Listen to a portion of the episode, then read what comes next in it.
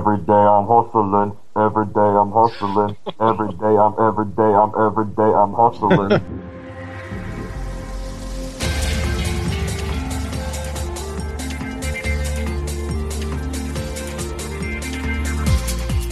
You're listening to Blue Yonder with your hosts Jim Jones, Cut Cut Peter Street. this is a part of the fun. And introducing Aaron Hubbard. Geek Dog. All right, so that seems to cover it for Friday's affairs. What was the first thing you attended on Saturday? My first thing I remember rolling out of bed, looking at my BlackBerry, and as anciently silly monitoring the Twitter feed. So we decided not to watch them compete because it was like 10:30 and we were up to like 4:30. So um, I rolled over and looked at the Twitter feed and saw that he had not made it past.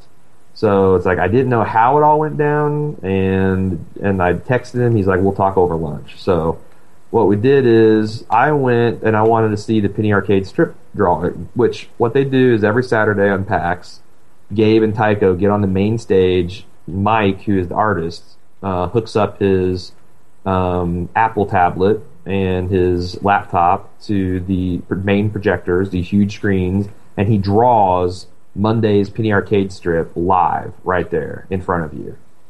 Kind of cool, even for someone who's not a big fan. And it's he's such a good artist, and watching him turn this bull, turn this stuff out of nothing is amazing. And like when and, and during the whole thing, um, they're taking questions from the audience too. and like sometimes when Jerry starts pontificating, um, Mike will like start making fun of him by drawing something. Like he's drawing his character, and then he'll like give him an alien mouth, or he'll he'll start drawing his legs as tentacles, or he'll like make his face look retarded. And like J- Jerry doesn't even know until the audience is laughing, and he figures out, it's like, wait, I didn't say something funny. He's fucking with the drawing again, isn't he? And he looks back there, and it's like, you know. Or one time, someone asked Jerry, like, well, how, what if you would draw a strip? And he's like, man, I'll do it right now.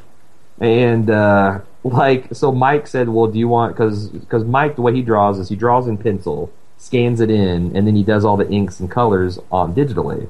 And Mike's like, do you want to leave the pencil outline up there? And Mike and, and Jerry's like, I don't need that shit.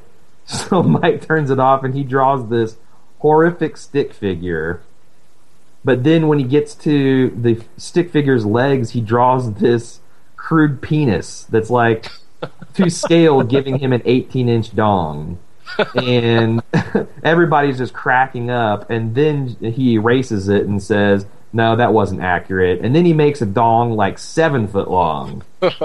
so then, so then he gets so so then Mike takes over, and he makes he makes Tycho's mouth an anus in the strip uh, of the panel before, and he takes that Photoshop layer and like manipulates it so it looks like that penis is going into the anus. and then, he, and he uses that he uses that stick figure to sodomize every single character in the strip. He just goes from panel to panel and thrusts it into their mouth and into their crotch, and the audience is losing their shit. Hilarious. Oh, it's so good. Oh, so that kind of makes me sad that I missed it. And then it's like the other thing is like he creates these awesome things. He just draws this stuff like an audience will like say, draw a hot dog fairy or draw this or draw this. And he like whips out this thing that I would be proud of and frame in like 45 seconds and then deletes it. And like the audience always goes, aw, and or like is bummed out. And, and Mike's like, that's what I do. I create life and then I destroy it.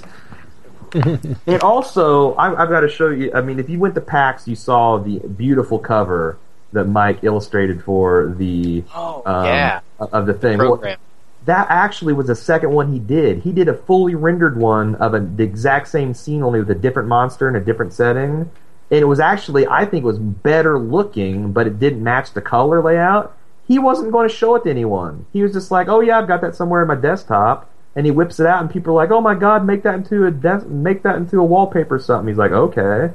But I started thinking, it's like, my god, how much awesome stuff does he do that never sees the light of day? Yeah. It's like, well, I drew three pictures, and this is the one we selected. These other two, I mean, I just, that's one thing I don't get about Mike.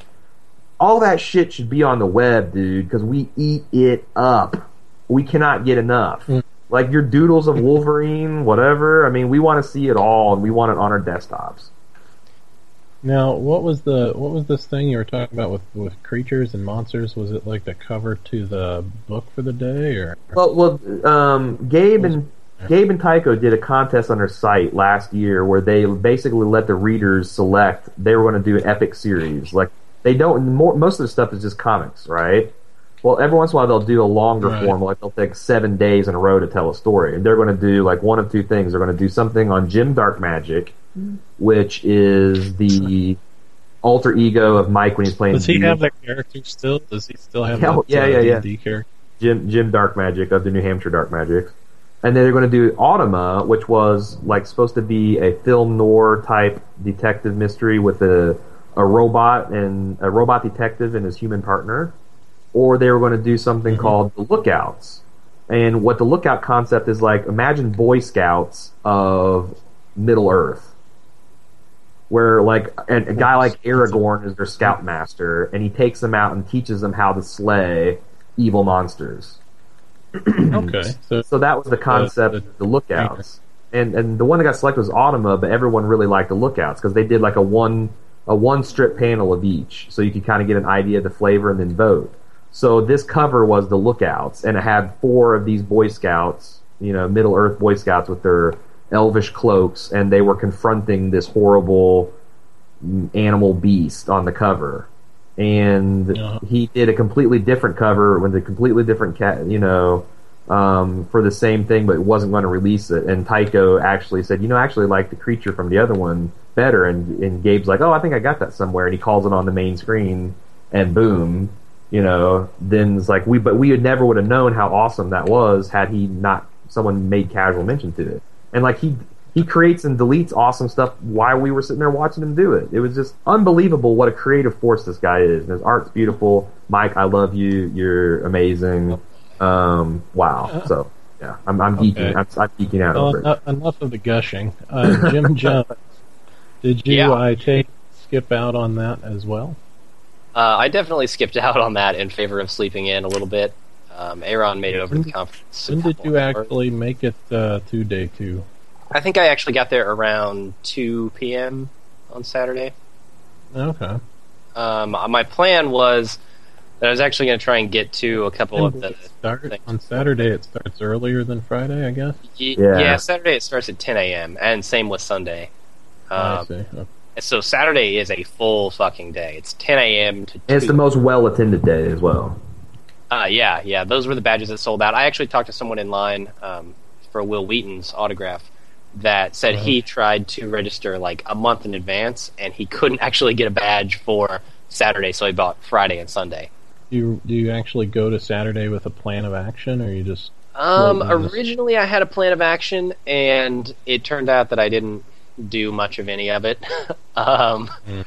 I got there around twelve thirty or so, and there was nothing that I really wanted to see that was going on as far as panels. So I ended up uh, heading up to the expo hall, which I hadn't got a chance to go to on Friday because we were so busy. And I picked up like a T-shirt. I went over to. Uh, th- there are a couple companies out now who have these guitars, like real guitars that you can play Rock Band or Guitar Hero with. But uh, I wanted to check those out because I'm a guitar player. So I and I called, love wasn't it called Rock like Band. pick, pick up and play or something? Uh, maybe I know one of them is called Open Chord. The other I've got the shirt around here somewhere, but it's like six string. One that made by a company called 745. Um, so I messed around I with those a little bit. Kind of cool, especially if you're a guitar player, because they've they've got a few different modes on there where you can start out and you can play it just like a Rock Band or Guitar Hero guitar, where uh, one fret is one note, the next fret up is another note, and they've got them mapped out like that. Or as you get better, you can actually change it to where you've got power chords for the notes, and you can move around on the different strings and stuff, and it's really cool as far as I'm concerned. Oh yeah, and it sounds like you're playing. You are playing real guitar. Essentially, yeah, you are at that point. So it's Uh, actually just a, an electrical guitar that's just modified to play with with these band games, basically. Yeah, That's what. And, it- and actually, the coolest part I thought was it's a real guitar in the fact that you can hook it up to an amplifier and play it, and it'll Yeah. sound real guitar. oh, I- okay. I mean, so it for is a anybody guitar. Yes. Yeah, six string guitar. Um, and they said that like it'll be about comparatively priced with the Rock Band full set. So we're looking at what, like 150, 180? Is that where that was at? Yeah, um, yeah, which, yeah, so- if you know like anything about Squier uh, Fender guitars, like you can pick that up for about the same price you could a Squier. So like then you've got your game controller and you've got a guitar, and it sounded pretty good. Like I, I was kind of impressed at a game controller. They they they had a reasonably talented musician playing it. Oh yeah, yeah, he was jamming. Now, this event that I'm looking at happened after both of you were there on Saturday. Called uh, it's the comedy video games and internet with college humor, and I'm a big Oh. fan of college humor. yeah, I like Uh, him too. I mean, they have a lot of stuff. Whether it's like Luigi getting pissed off at Mario and them having bitmaps of them fighting, or it's you know The Street Fighter thing. they did. sketches. Street Fighter: The Next Generation. Did they were they responsible for that? Like Yes, Street Fighter, yeah. the like the retirement years. Or, Uh, something like Did- that. Yeah, yeah, they did that. Go to that one. I didn't. I make would've- it. I yeah, would have attended. else on the expo floor that I saw that was really cool. Um, Uh, oh, Let's face it we now, totally, like we again, totally missed at the like Nvidia panel. That Uh, that happened on Saturday. We hadn't missed it. You just said no, no, no, no. It happened on Friday. I didn't miss it. I made it It is to the on Nvidia Friday. panel, but we didn't talk about it at all. Oh, we'll go into the Nvidia because you did that. That was one thing I didn't do. So have at it. Yeah, um, basically, it was a talk from one of the, I guess, lead marketing guys there. I can't remember his name, but um, he was talking about the new technology that NVIDIA has. Um, they announced the GTX 480 and 470 there, which apparently is about two and a half times faster than the 285 that they had out. Uh, which, if you know anything about video cards, that is a rocking video card. Does they have a release date on that? I don't know if they gave an actual release date. I'm thinking he said within the next couple weeks. They were giving them away, so they must. They I mean, the giving technology's done. They were in retail boxes and everything. Yep. Wow. The, then they actually showed uh, some demos of the new technology they have. First of all, I, everybody probably wants to hear about the 3D stuff, but um, the first thing they showed was physics based. Well, I guess this is a 3D as well. They they had this track um, with this rocket sled on it, and a, a character named Barney on the front. It was kind of goofy looking, and they passed out 3D glasses to everybody there, and they showed the rocket sled going down the track, and as it goes down the track, it blows by like a house, and it goes over a bridge and stuff, and uh, the house explodes as he goes by, and the bridge explodes as he goes over it, and when he gets to the end, he just shoots off into oblivion, and the, the rocket explodes, and he goes flying off. It was really cool. But the really super cool thing about it was, like when he goes over the bridge, the first time they showed it, um, it blew up into like I think he said a couple thousand pieces, and that was pretty impressive, especially in the 3D because like they what they did is they zoomed in on it and they they kind of like Matrix style went around it and showed it from all different angles, and, and the 3D Hmm. really worked well for that. Um, it Now, felt like this you is were real. This is real time 3D, right? No. Yes. Yeah, this is totally all real time. I played uh, Bad Company 2 in full 3D, and it was real time and awesome. Yeah, they What showed that mean as by well. 3D? Is it like uh, like 3D glasses type technology, or Uh huh. Well, the interesting thing is, at the show, they couldn't obviously hand out 3D goggles to everybody, which I assume is what Aaron used to play the game. Yes. Uh, but what they did at the show, they handed out the 3D glasses like you get the cheap pair at the movie theater or whatever. And and so it was slightly with that technology a little disorienting when you first looked at it, uh, but you adjusted to it. I assume with the goggles, it was a lot better. The goggles was rock solid. I mean, like I've, it was better than Avatar, which is already really good technology. It was Yeah. utterly convincing, freakish. It's is amazing. Uh, but the the really cool thing is like he says, "Oh, oh, that's pretty cool, guys. Wouldn't you agree?" And everybody claps, like, "Yeah, yeah, these these are cool particles." And then he goes, "Well, that's not all we can do with it." And he goes, "Crank that up to, oh, I don't know, a million pieces."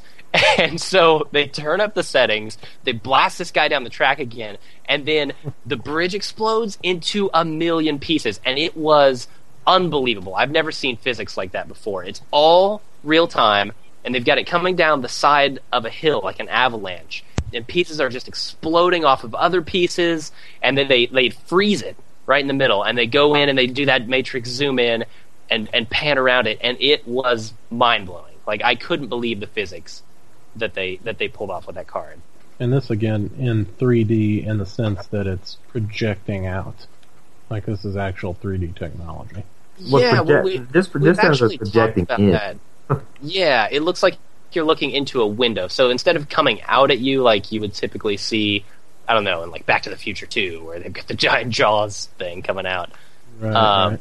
It's actually like you're looking through the glass window and you're seeing things going back into the screen, uh, which I think is more convincing. Definitely. All right, cool. Uh, yeah, and they showed Battle Bad Company 2, and uh, oh, they showed uh, their new ray tracing technology too, which is a real tri- real time ray tracing. Which I don't know how many people know what ray tracing is, but it's basically a lighting effect which does like Oh, I see Flexions. what that is. stuff. Yeah, I'm sure all of our listeners do. Um, but it was very impressive too. They showed it off on one of the Need for Speed cars, um, and, and it was gorgeous. I mean, it looked so realistic. It was Yeah, I, I spoke too soon about cars reaching realistic levels because when I saw that game in 3D with the ray tracing, I'm like, fuck, this is real. yeah. You got- they you showed got the the- cockpit too. Yeah. thoroughly impressive. Like you had the steering column and the steering wheel coming towards you a little bit, um, and then you had like everything outside the windows off in a distance. Oh, so awesome. very We are living in the golden age of video games. I, I always say that, but it seems really Yeah, yeah. true now. I'm gonna say you said that back in '95 when we were getting a PlayStation. yeah. But still, yes, the golden age goes on. Did anybody get into room 312 on Saturday? Oh, oh, I did make it to the Wyvern Theater. Um, I made it to the Fail Now panel. Tell me about Can't- that. Can't remember the guy's name, um, but he was And what's basically talking. about? Fail It- now. Yeah, it's it's kind of a perplexing title because nobody wants to fail, right? Um, Right. Basically, a way to know how your game is progressing, whether or not it's going to be fun, whether you should abandon it, whether you should continue with it. He he was talking mostly about like different development strategies. Like let's say, uh, I can't remember the guy's name, but there's one guy who's doing this strategy with like he will fund 10 different games in the pre-development phases like the planning phases. Um, he doesn't know if they're good ideas he doesn't know if they're bad ideas but he'll give them money to go in drop a design document figure out the basics of the game and then three months from then he will demand a report back. And if the game looks like it's progressing well looks like it could be fun basically if they've found the fun in the game um, then he will continue to fund the project. And he says that most of the time out of these 10 different projects you'll get one maybe two that actually turn into full-fledged games. Um, and so that is like a strategy to figure out what games are good by failing over and over and over and picking out this one game. But but he was talking a lot of it was dry because he was talking about like graphs and charts and like time versus money um, and when to cut and run and just all these kind of like inside business things. Right. But it was still interesting to me because I I'm kind of interested in game development. uh, Same here. Uh, Yeah. I, I wanted to attend that too, and um, you know the thing is, is that's that's interesting because it's a very Darwinistic uh, development process. You know, survival of the fittest. Yeah. So what else on Saturday? I know you and I went to the console room. We played Modern Warfare 2, and you pretty much Yeah. brutally kicked my ass on every level except for I had a little a little moment of glory on the airport level. Yeah, we t- I think we tied like straight up tied on the last round. Right, right. We like yeah. So yeah, we had a best two or three, and I got one, you got one, and we tied the last one. So Yep. it was, uh, but it was an, enjoyable, and it, for, for whatever reason, we played as long as we wanted to. I know that they were really busy that Saturday, and I kept on expecting Yeah. forcers to come and tap us on the shoulder and be like, "Move along," you know. But Now, the uh, only guy that did tap us on the shoulder was saying, "Is that TV loud?" yeah, like too loud. and we were like, I- "It might be," but then he never did anything about it. So Yeah. So what else? I'm trying to think what else happened. Sat. I mean, Kynes and I met for lunch, and we went to the expo hall, and he briefed me on what happened in Geometry Wars. Basically, it was a hard fought battle, and he lost by like ten points, which is basically a game in Geometry Wars. So, So this he- this little thing, this Omegathon thing, it actually takes place each day. There's a Yes. different tournament. Yep. And Okay. what he was really Jones about is he wanted to, he didn't care to win, although I'm sure he would have loved to. He, what he really wanted to do is get to the second, the next round because they were going to play Rock Band, and that was going to be the opening night for the concert. And he thought it'd be really cool to be able to say to people, "Hey, I opened for Jonathan Coulton." you Yep. know, 'cause technically it had been true, and then you could have told the story and it'd been it'd been an awesome way to introduce it. But as he said, Speaking you know, of Jonathan, it looks like Jonathan Coulton was a big red uh, for Jim Oh Jones. yeah, my my absolutely going color. well, we're ju- we're jumping ahead of ourselves because Uh, That's true. Yeah, that- that's it feels because like oh, what I Saturday was my gaming day. Me too. I hit hit the expo. I saw like all the 3D technology. I saw Red Dead Redemption, which was the most amazing game I saw at the floor. Did Um, you get a shirt? Because those shirts were pretty cool. I didn't. Kynes Red did Dead because he had the Redemption. Magical. a, what, what system is that for? Um, it's everything: Xbox 360 and PS3. Okay. So it's a third party game. Yeah. I also waited in line and got to play the Splinter Cell Conviction multiplayer demo, which was cool. Yeah, we- that like? Oh, it's like they just got these. Well, I mean, you can do the mark and execute now in multiplayer, which basically, if you can get to drop on a uh, car- um, on the enemies, you use this little mark button, and it puts a little triangle above each of their head, and then it has an execute button highlighted. You hit the execute, and it's like the dude in one smooth movement reveals himself and then taps, pow, pow, pow, each one in the head like like something out of a movie, like when James Bond comes in and just basically cold bloodedly shoots all three Yeah, people in yeah. the head and they drop. That's what you can do.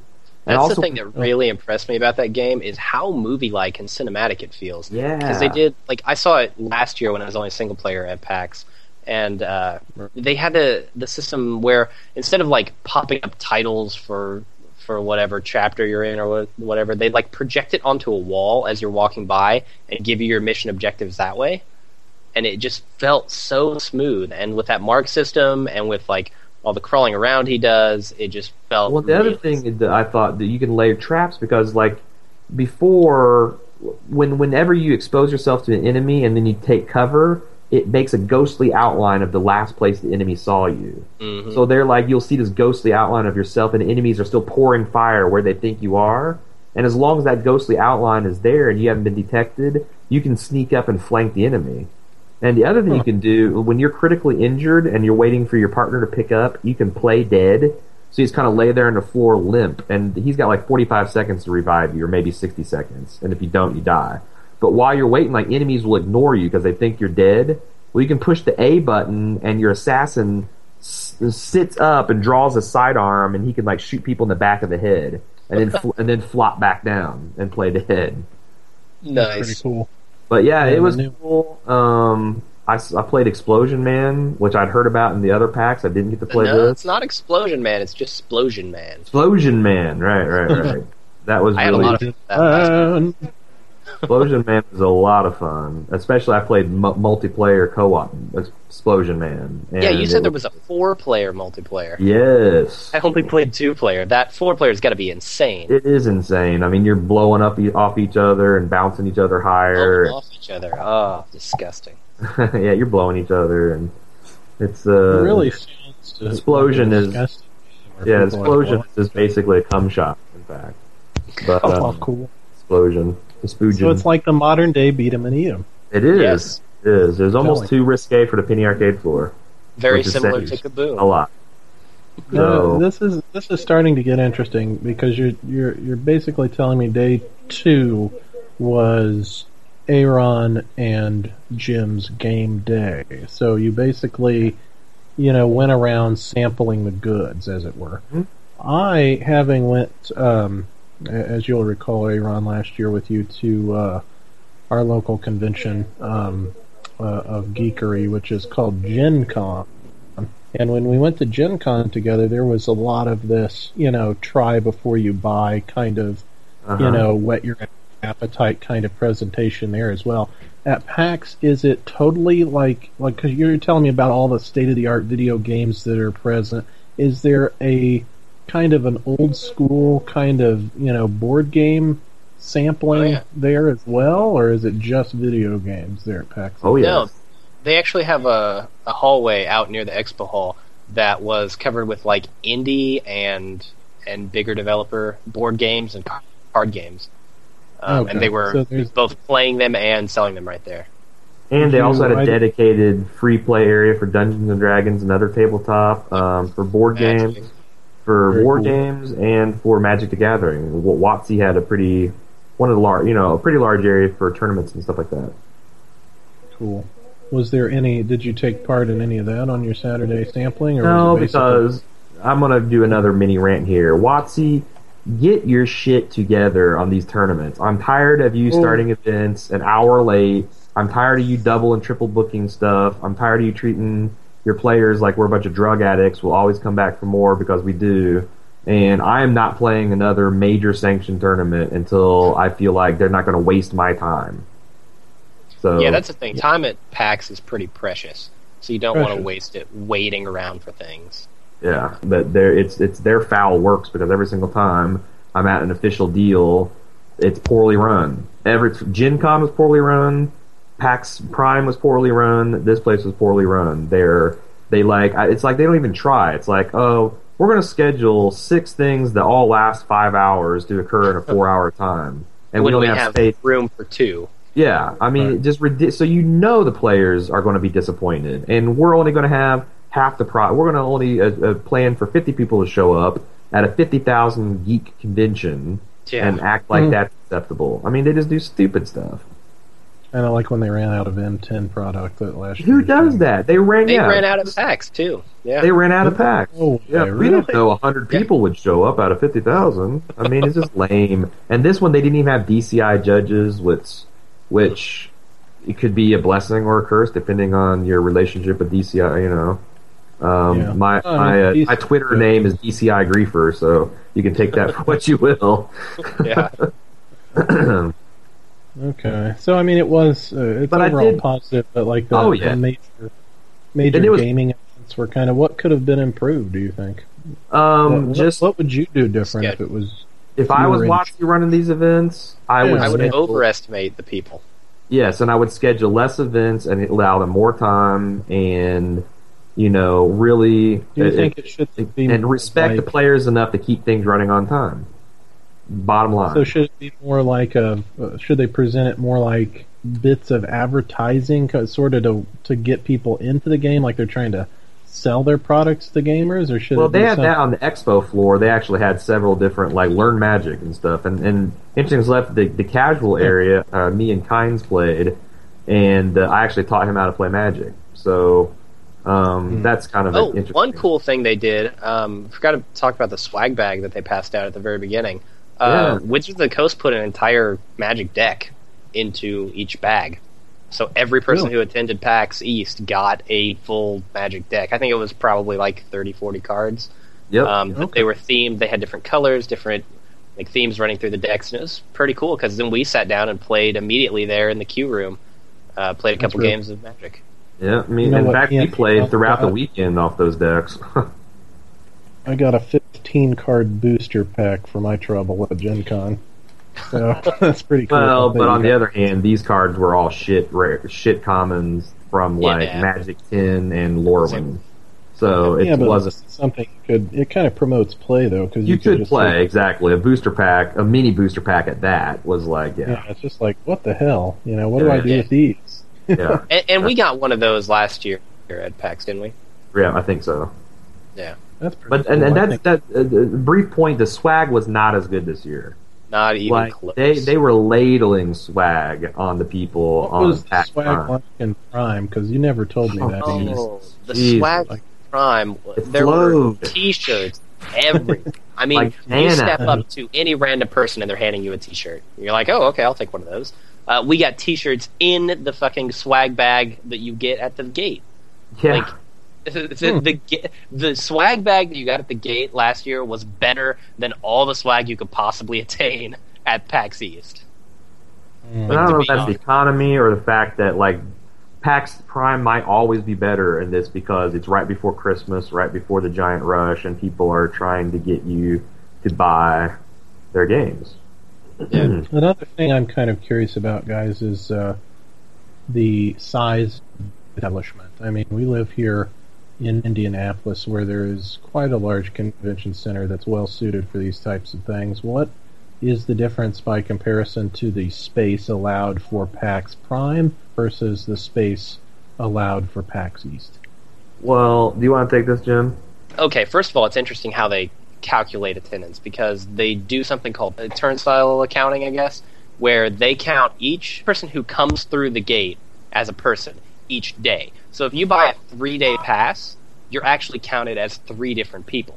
And, and so they, that kind of artificially inflates the numbers because they said that well, the, what there was like seventy thousand people at PAX Prime, but that's turnstile. So you have to figure it's roughly two thirds of that. Um, Okay, but- so you're looking at probably fifty thousand. Yeah, I, I've heard I've heard fifty thousand actual people. Okay, yeah, fifty thousand sounds about right. Um, but the convention center in Seattle is much much larger, and they also have more floors in the Seattle Convention Center. Um, they had was it five floors? I think one through three, Yes. then they skipped or one through four. They skipped five, and then they had six. Yep. Um, and, and so it was enormous compared to the convention center in Boston. Probably Boston. twice as large as the Boston, but they, they didn't expect they didn't expect to sell it out the first year. It was Well, a shock. the. There were there were twenty five thousand people here, um, if you're not counting that turnstile sort of effect. Uh, but the, it's like for comparison, the main auditorium where they were doing like the PA panels and the keynote and the concerts was at least double the size in Seattle. At least. Did, I mean- this did this like affect your experience at the convention, or did it really not Yes. matter since there were fewer people? I, it didn't make it less fun, but it just made it a little bit hassle to get around. Yeah, I was walking through like thick crowds of people trying to get basically anywhere, whereas at Seattle Prime or PAX Prime, I was strolling through the expo center. Well, like there was like a room there. There was there was like four times as many rock band setups, for example, in PAX Prime. Oh, yeah. there was Here, there was more consoles. It just you had to wait less, but I, I feel like PAX Prime is just about at peak capacity. Yeah. Um, where so it's like so it's already a little bit uncomfortable, and the lines are already kind of too long. But PAX East, it was it was worse, but it didn't affect my enjoyment of the show. In fact, arguably, I enjoyed this show more because I felt like I knew better kind of how to do PAX this time around. So I Yeah, but I missed a enjoyment. couple of things that I wanted to see because of the crowds. True. Which was a Yeah. I mean, th- but I think next year when they move to a bigger facility, that it will be a dramatic improvement.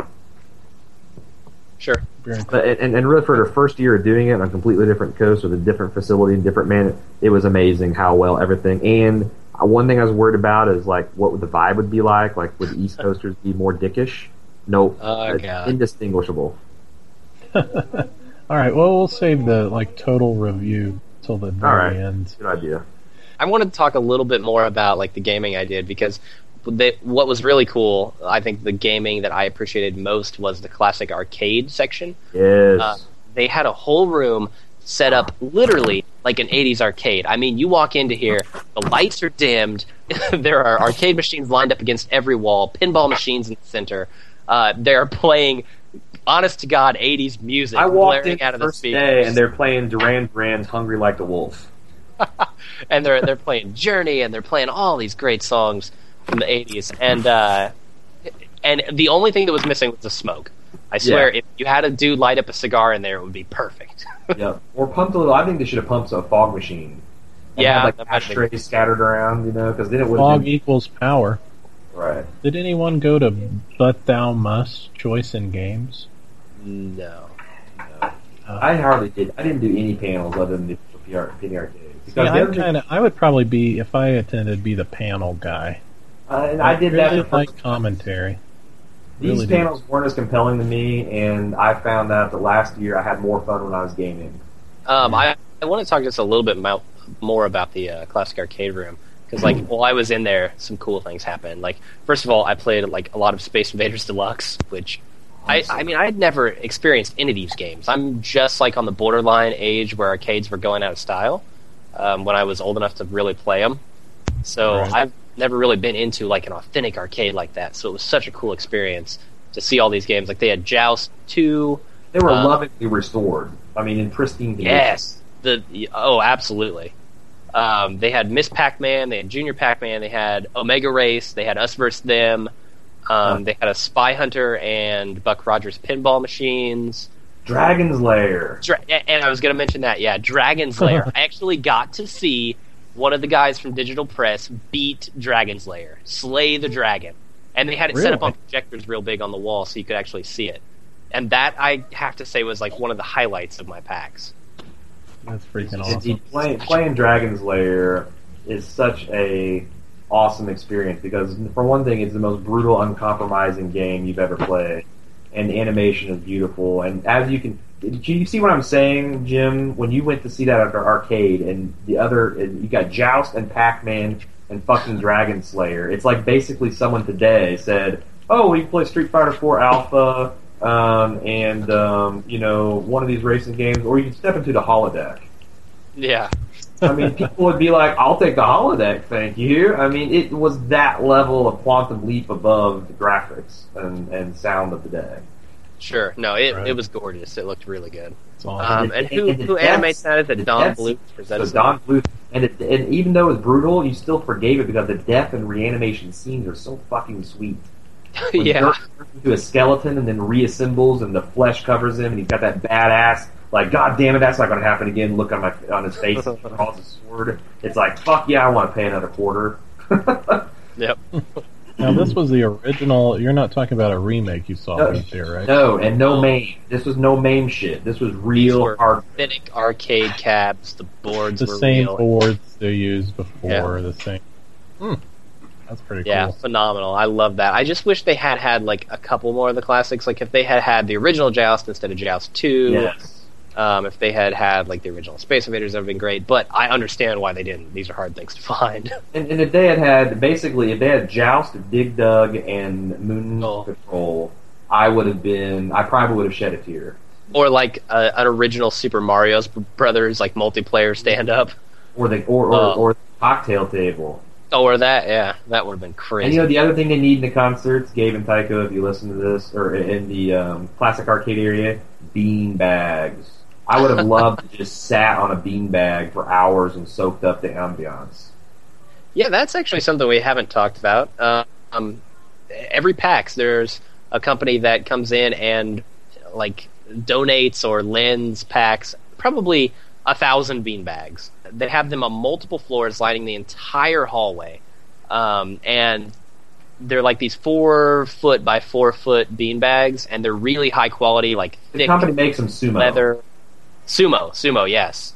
You can um, sumo if you're interested in them. They're awesome.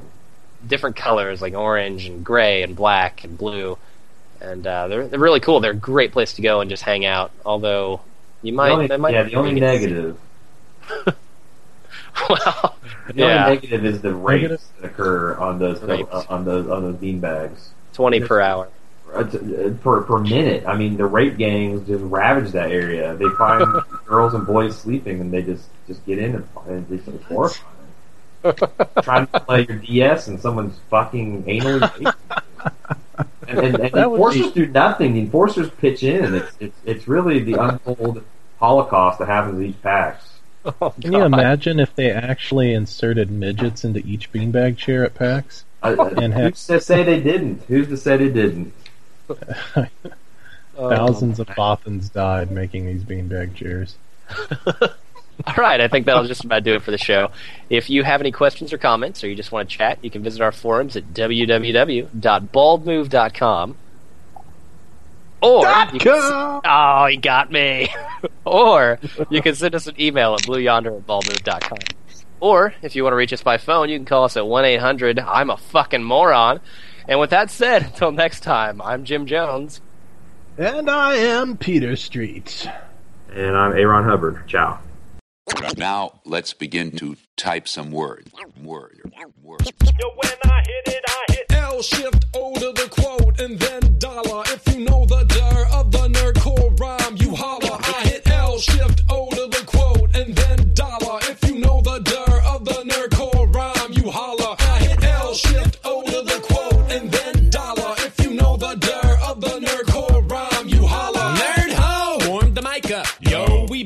strike up. This band of nebbishes who cultivate nebulous fetishes. The FPS, RPG, or MM hog any obsession to blather over by blog or BBS. Step and possess home by geekishness. Your frame rate and frags today both impress. And yes, your affinity for a certain sight of some amusement. A classically adorned parlor of fun where you let loose pent up scent pieces to partake of thicker dramas. Get you branded a sniper, bitch, or rocket mama humper. Damn. Dude, they said you're cheating, but with coins in hand, you got more game than Wil Wheaton.